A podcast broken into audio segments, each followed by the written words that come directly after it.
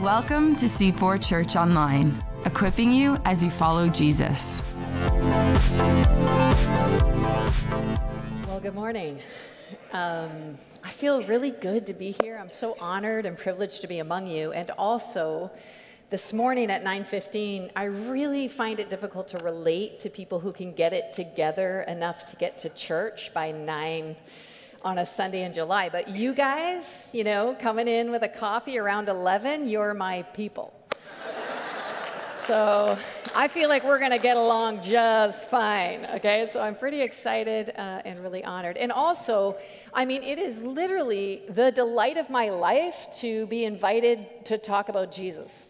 Um, and really amazingly, I, I, first kind of encountered a transformational experience with Jesus in Toronto and uh, in the, the basement of the old city hall. Um, where it was a holding cell at the time. And I had been raised in a, a fairly uh, religious household. My parents were religious leaders. And I kind of had this, uh, a couple of feelings about that. Uh, one was that I felt like, you know, Christianity was safe and boring. Uh, I used to try to help out. You know, as a kid, I would take up the offering, but then they'd always make me put it back. um, my mom used to say, you know, I was gifted at many things, but particularly doing wrong things seemed to be my specialty. Um, and so I kind of, I, I, had this nagging sense that not only was uh, Christianity kind of boring uh, and safe, but also that God was perpetually disappointed in me that's kind of the attitude I felt like, if not angry with me, definitely perpetually disappointed. And, uh, and so as a result, was kind of uh, distant from God and not interested very much. And I, uh, my life, because I believed that, I also believed a lie. And the lie was that rebellion would lead to freedom. That's a common lie that's still sort of pumped out uh, everywhere. But I believe that rebellion would lead to freedom. And so I pursued rebellion in the hopes of being free. Uh, and it didn't work out for me. As a matter of fact, my life got smaller and smaller and smaller until finally I was in the basement of City Hall in Toronto in a holding cell with a locked door where I couldn't even leave the room. Uh, that looked like uh, rebellion and drugs and all that, that, that trajectory uh, and crime. I was a car thief. I used to steal a lot of cars. And uh, I'm constantly apologizing for it now as I drive around Toronto again in familiar places. I'm always like, I think I know this garage. Um, And uh, I used to say, you know, maybe probably to introduce you to how low and the depths sort of of my own uh, rebellion uh, one time I was in court and the defendant was coming whose car we had stolen. My partner in crime and I were in the, the, the crime docket, and the, the person came in and introduced themselves as Mr. Rogers. And I was like, that's pretty low. You know, I stole Mr. Rogers' car. Um, I remember my partner in crime leaning over to me at the time singing, It's a terrible day in the neighborhood. terrible day. And I said, Boys and girls, can you say criminal? So that's kind of where uh, things had uh, landed. And I was raised in the Salvation Army. Uh, my parents were the, the leaders, but the Salvation Army, particularly some folks within the Salvation Army, just kind of refused uh, to give up, is really what happened. They refused to let go. And I remember being in this cell finally in like a serious amount of trouble, locked, and this uh, Salvation Army officer named Joyce Ellery came in. I remember seeing her coming from a distance and thinking to myself, oh, brother, what is with these guys? You know, they just won't stop. And also, I was thinking to myself, here comes the lecture, right? Like, I should know better. I have resources. I have, like, what is. And so when she came in to see me in this, in this jail, it was not that receptive. And instead of a lecture, she actually just wrapped her arms around me. She handed me a lawyer's card, which I think is a really great example of practical Christianity. And, and then she just whispered in my ear, um, I love you. And then she left. And I remember, like, I didn't hug her back. I was not interested in receiving love. Uh, I remember as she was leaving, I shouted out after her, You didn't even bring me a smoke you know, practicing an attitude of gratitude. And uh, so she left, and the door, you know, closed, and that's when uh, Jesus showed up. And this is always tricky for me to explain. Um, I don't really, you know, I don't really know exactly what happened, except I recognized a person that came to my cell as the person of Jesus. Um, and Jesus did the same thing that this lady had done. He wrapped his arms around me and whispered in my ear, I love you. And in, in that moment, in that jail cell, all those many years ago, the best way I can describe what happened is that somebody turned on a light. And I kind of woke up. I, I saw things clearly for the first time. Uh, I remember it, it sounded like this. I can't really repeat every word I said, but I can tell you it sounded like, holy, I'm in jail, you know. Like even the recognition that I was in a place I didn't want to be uh, came to me on that day. Now, what happens in a story like this is I want to just kind of leave it there. What I want to do is kind of Disneyfy it. And I want to say that, like, I had this encounter with Jesus in jail, and then fairy dust fell from heaven and you know ta-da i like looked down and i was a brand new person and, and, and you know and that's that's that wouldn't be true. That's not exactly how it went. Uh, what happened was the light turned on and i saw for the first time that there was first of all a god who was for me not against me. First of all, there was a person named Jesus whose love was greater than my own rebellion. You know, there's, I used to, I use this uh, verse to describe my own experience that the Apostle Paul used in Colossians 1 21, 22. It says, Once I was alienated from God and I was an enemy in my own mind because of my evil behavior. But now Christ has reconciled us through his death on the cross. He has given us a way, access to be reconciled to God. And I was just rereading that verse the other day, and I was, I was so fascinated by what I had missed before. It says, Once I was alienated from God and I was an enemy in my own mind. You remember Coconut Joe? Do you ever remember that that clothing company and he was a legend in his own mind? Uh, this is this. I was an enemy of God in my own mind, and it struck me so profoundly the last couple weeks that nobody, there's no human being who lives who's an enemy of God, because God is on the side of humans. God is for you, not against you. That Jesus has postured himself and he came to earth not in spite of you, but because of you. Literally, there are no enemies of Christ except in their own minds. And that's began to change for me when I encountered Jesus, a light went on, and I began to understand that God was not against me, he was for me. And the invitation that Jesus gave to me all those years ago was an invitation to follow him. It was an invitation to align my life according to his ways and his purposes in the world. And so, to be honest, I've been on this incredible journey for many, many years now. And it's a journey of transformation, but I'm still being transformed into the ways of Jesus to live like him and the invitation that he gives me. And there's kind of been these posture shifts, I call them, or kind of like realignments in my life that have aligned me to the purposes and the ways of Jesus. And that's really what I want to share with you is this long, beautiful invitation that Jesus gives to everybody to follow him. And the alignment, the shifts, the postures that are necessary for that to happen, and the things that I've been trying to practice on a day to day basis, and some catalytic moments in my life where God has really invited me further and deeper and into wider places to practice the ways of Christ. The, the first posture shift for me was about surrender. Now, surrender has always been a tricky topic for me.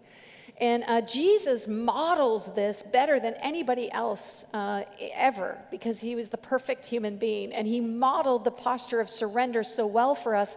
But we resist it so much because it's so contrary to our human nature. You know, our human nature, I believe, I, I call it the Hercules myth. You know, our human nature, my human nature, is to try to be better. It's to try to do more. It's to try to ascend. It's, it's a human nature of ascension. If I'm better, if I'm stronger, if I maybe I can ascend every other normal person and be better than and greater than. And this is this Hercules myth, right? Where Hercules is literally trying to ascend to be worthy of the gods. But Jesus, of course, descends.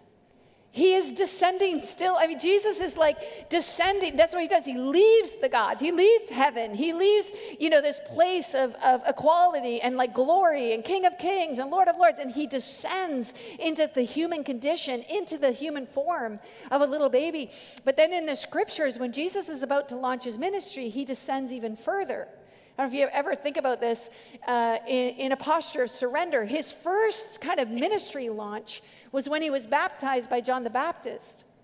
And when he's baptized by John the Baptist, John the Baptist was doing this work of repentance. He was kind of preparing people for Jesus to come. And he was asking them to repent of the things, the brokenness inside of them, and the way they contributed to the brokenness of the world.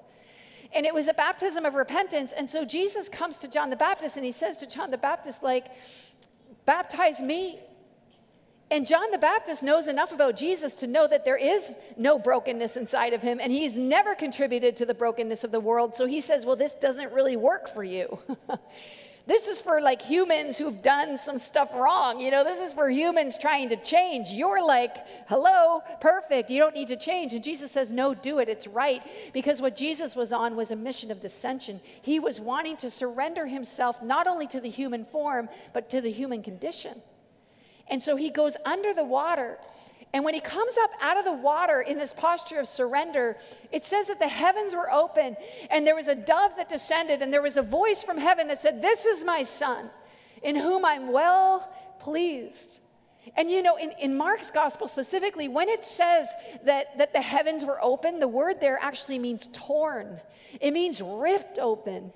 It means that Jesus, when he descends, when he gives over, when he gives in to the greater purposes of God, when he says, I'm going to surrender my life for something greater than my life, that's when heaven literally rips open. You'll know that it happens again at the end of Mark's gospel when he's on the cross in an ultimate posture of surrender when he literally has given his life, his physical life, and that the temple that used to separate God and all of his glory from the people is ripped, the scripture says, from top to bottom, ripped open.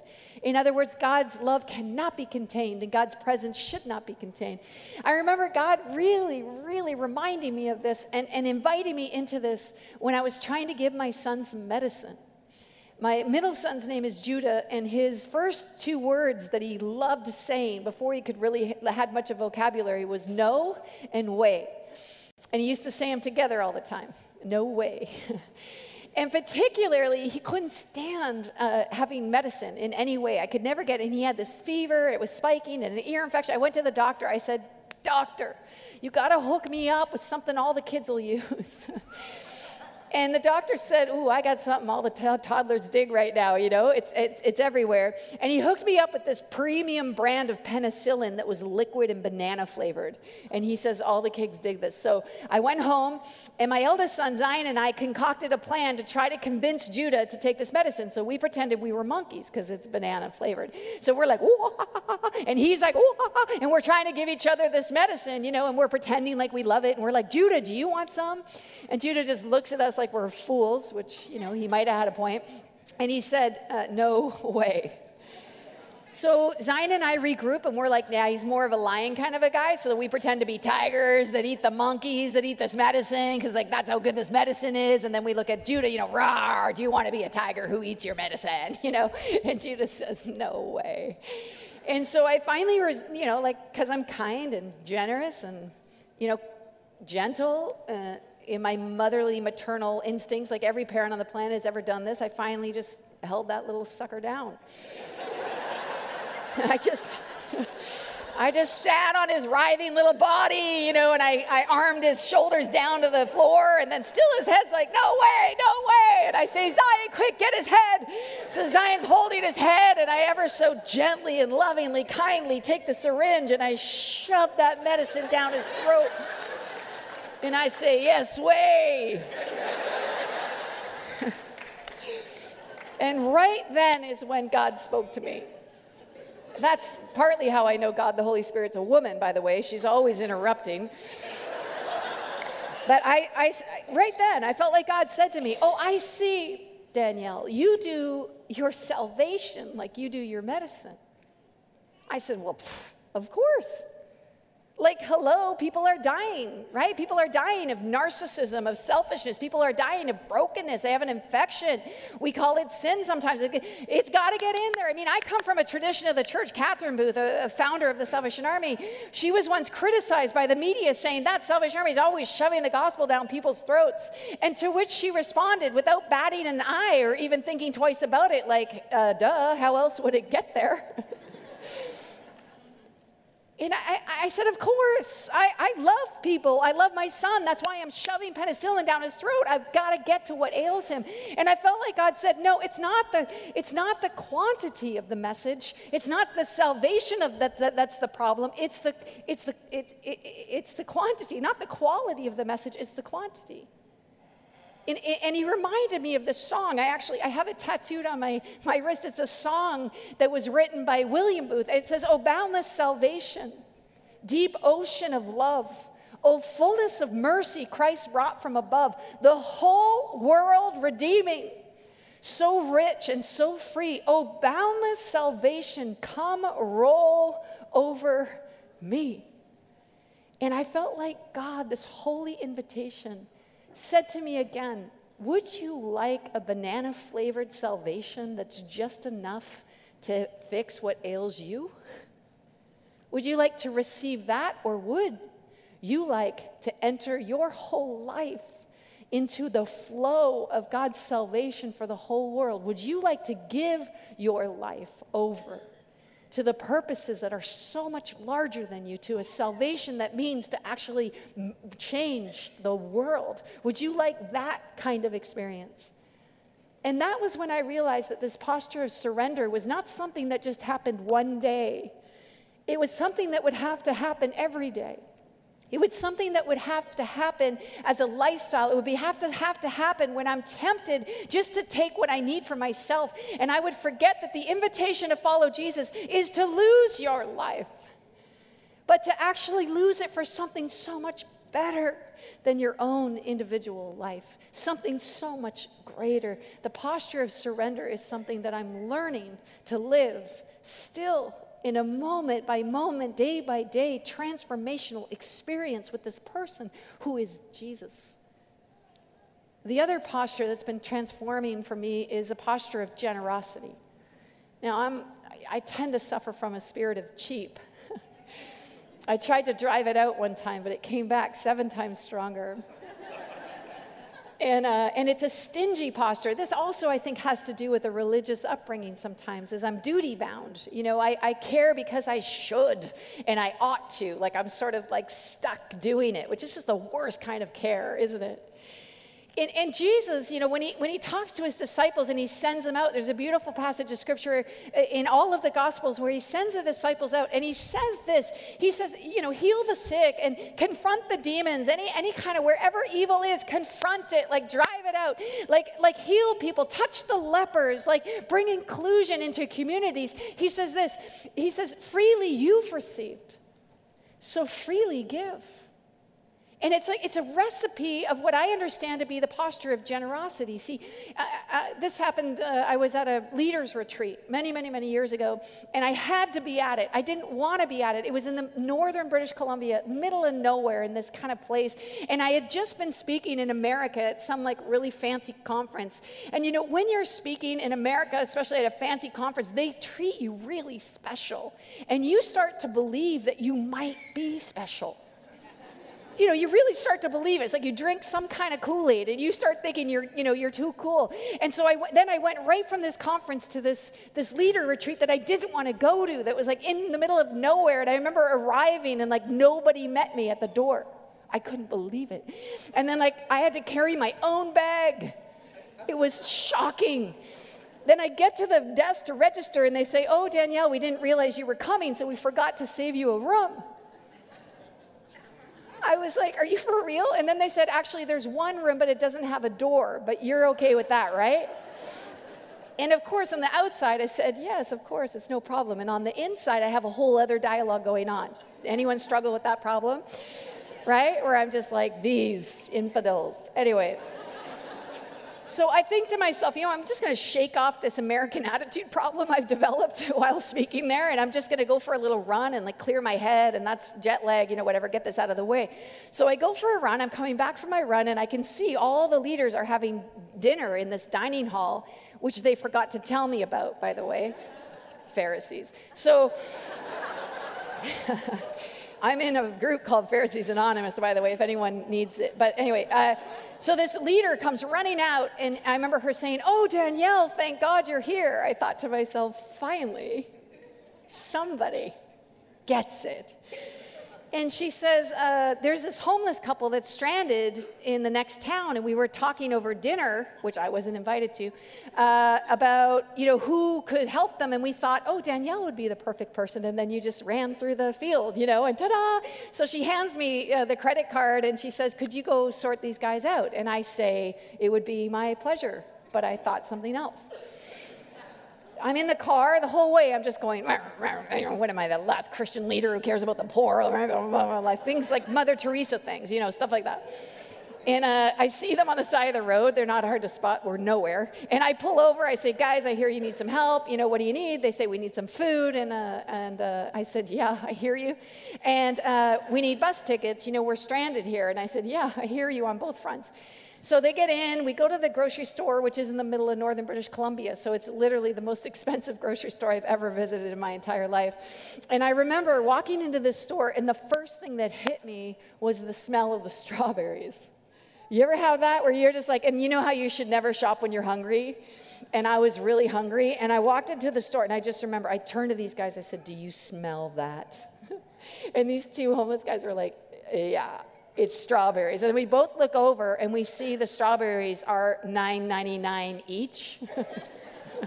it's like almost as bad as buying an avocado in Toronto.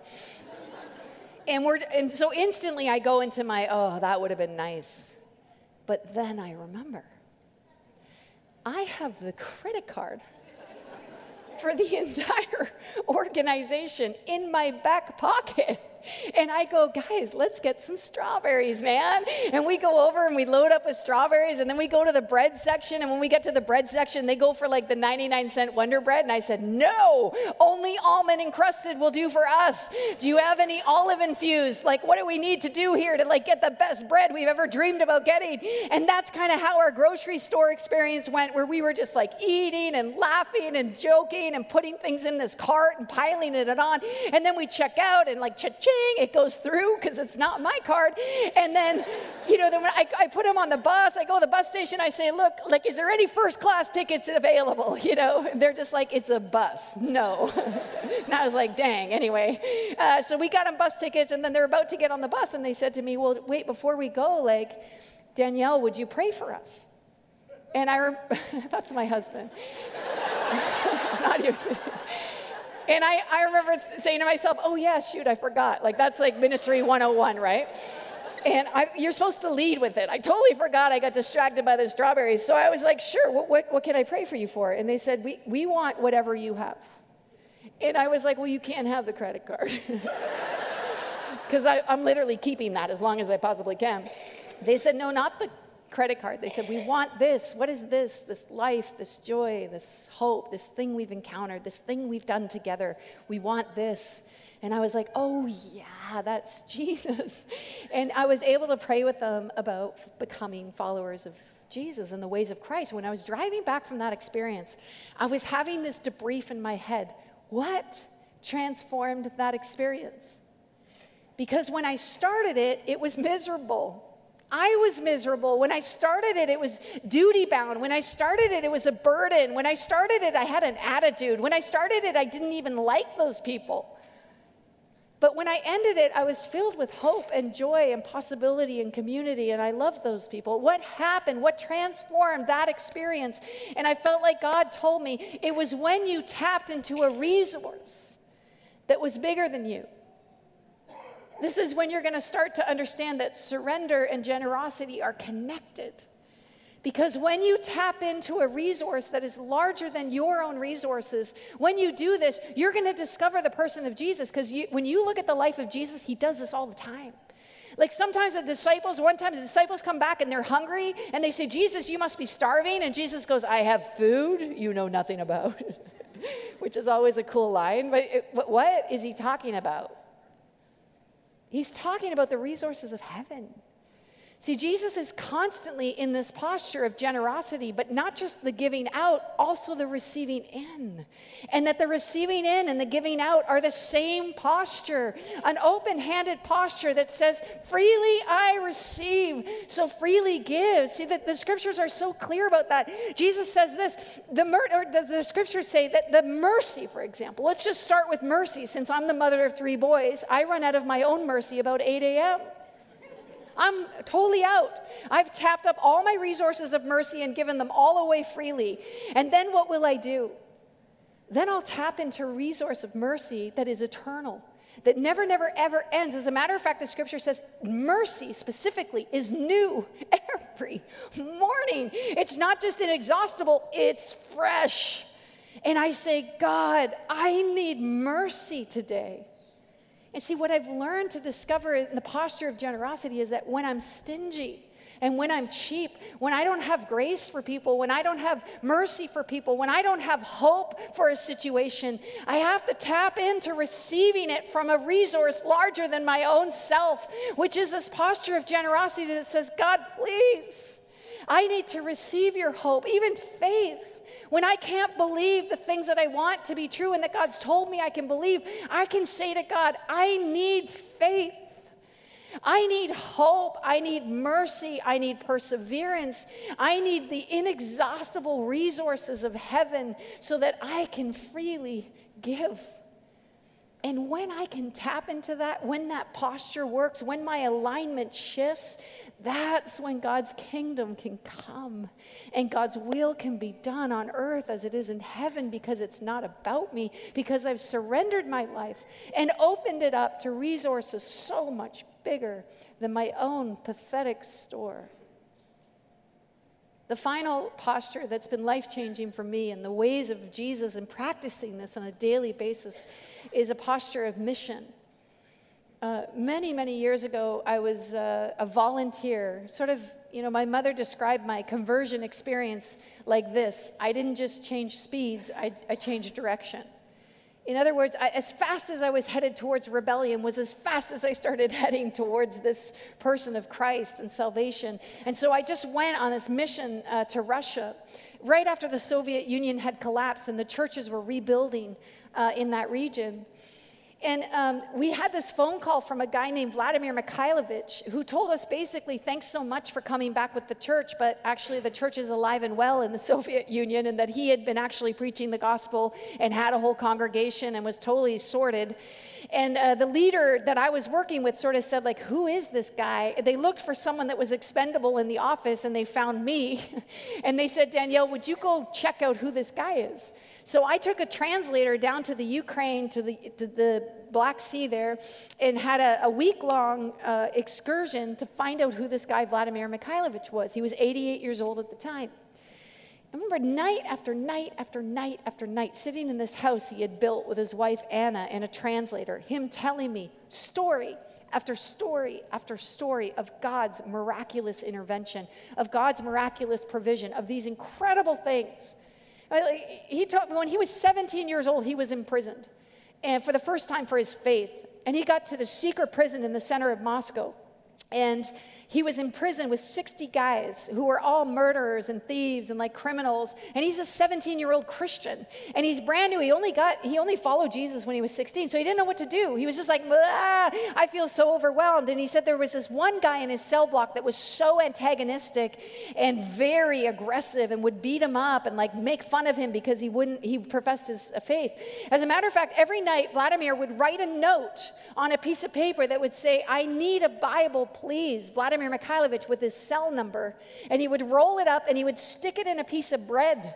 And he would let the bread dry. And during the day, when he was out in the yard, he would, when the guards weren't looking, he would toss it over the side of the wall in the hopes that, I remember listening to the story going, that is the most, like the weirdest plan I've ever heard in my life.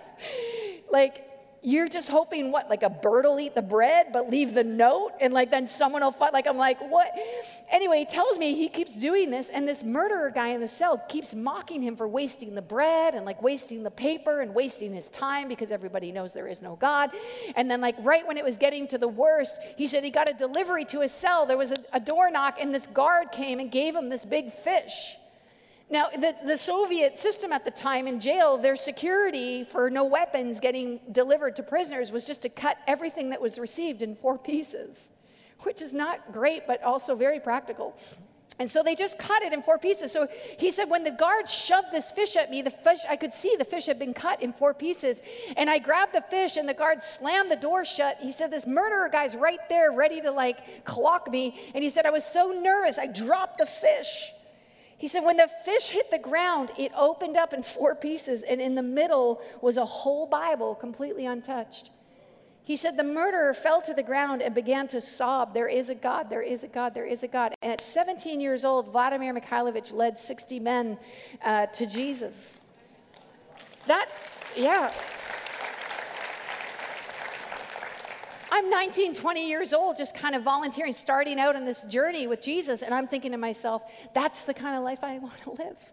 I want to live a life like Vladimir Mikhailovich. I want to live, and then he told me about the gulag and the gulag after that. And I don't have time to tell you the stories he told me, but suffice to say, they're all like that. They're amazing. They're transformative. They're incredible. They're like selfless. They're others focused. They're missional lives. And I remember thinking, like, this is how I want to live my life. Then I was taking the train back to Moscow, and I was talking to my translator, who was not a Christian. She was an atheist. And I said to her, What was the most impacting thing? For you about our time with Vladimir. And she looked at me, she said, You know, this is going to be tricky for you to understand. I said, Well, try me. And I'm thinking to myself, I've got a Rolodex of the stories going on in my brain. I'm just like, which one's it gonna be? which miraculous intervention is gonna blow her mind? And she said to me, Well, in my culture, in my own situation, she said, I've never seen relationships done except functionally.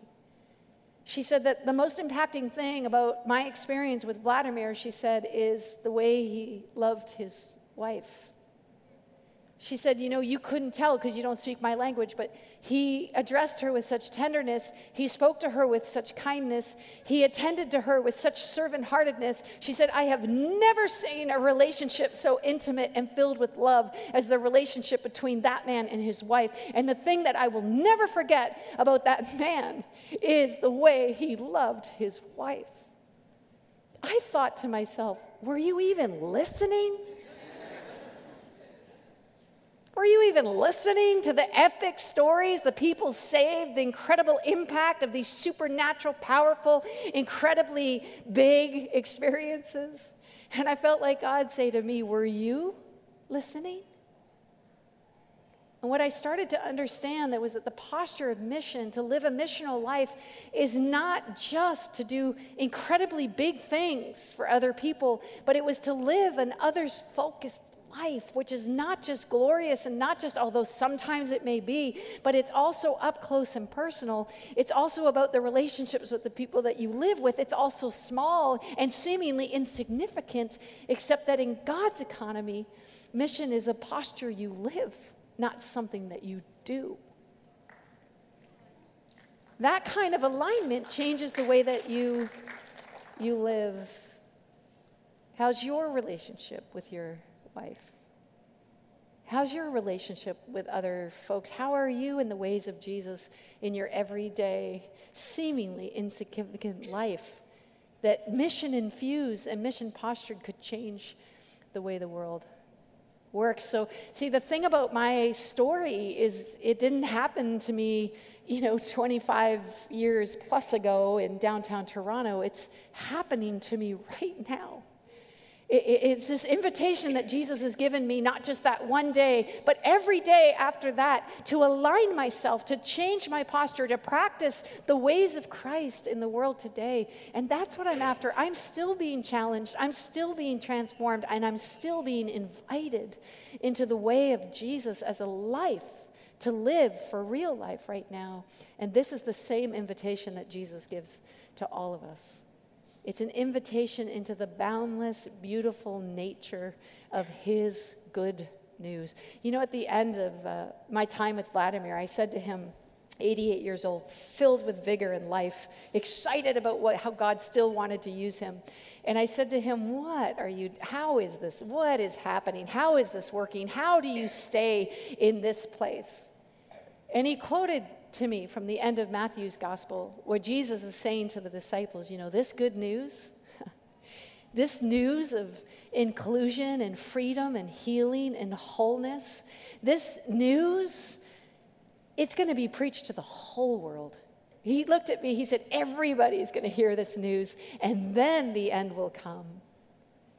And it kept him alive and fresh that this good news was not just for him, You understand how mission brings us back to surrender, which leads us to generosity, which brings us to mission, which leads us to surrender, which brings us back to generosity. In that the postures of Jesus, as we learn the ways and the rhythms of Christ, transform not only us, but everybody around us too. This is the life that Jesus invites us to live.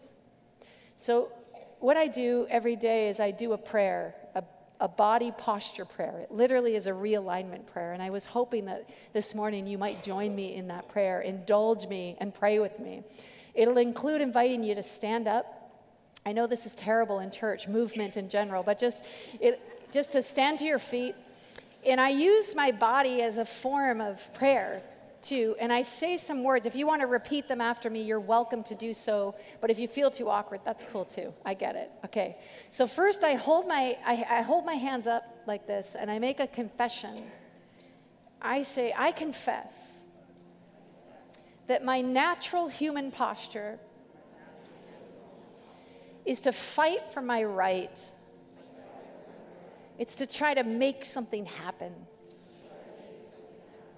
But I choose, as a disciple of Jesus, a posture of surrender. I hold my hands up to say that I give up and I give in to you, Jesus. And then I, I hold my hands in front of me in fists like this, and I say, I confess my natural human posture is to take and it's to keep and it's to hold. But I choose, as a follower of Jesus, to open up my hands, to freely receive. Now, here's where I pause just for a couple minutes and I just ask God for what I need. And maybe now's a good time for you. Just ask Him for what you need today. Maybe you came, you need forgiveness. It's yours. Maybe you need energy and strength. It's, it's for you. You can have it. Grace and hope and faith and mercy. Just receive it. Receive Him. And then I say, everything that I've received, I freely give today. And the final posture is to fold my hands over. And I say, I confess my natural human posture is to spectate, it's to criticize, it's to say it's not my problem. But I choose, as a follower of Jesus, to open up my life and to say to the deepest needs of the world and to everybody around me, I'm here. And all God's people said, Amen. God bless you. Thanks for joining us. To connect to the ministries of C4, visit c4church.com.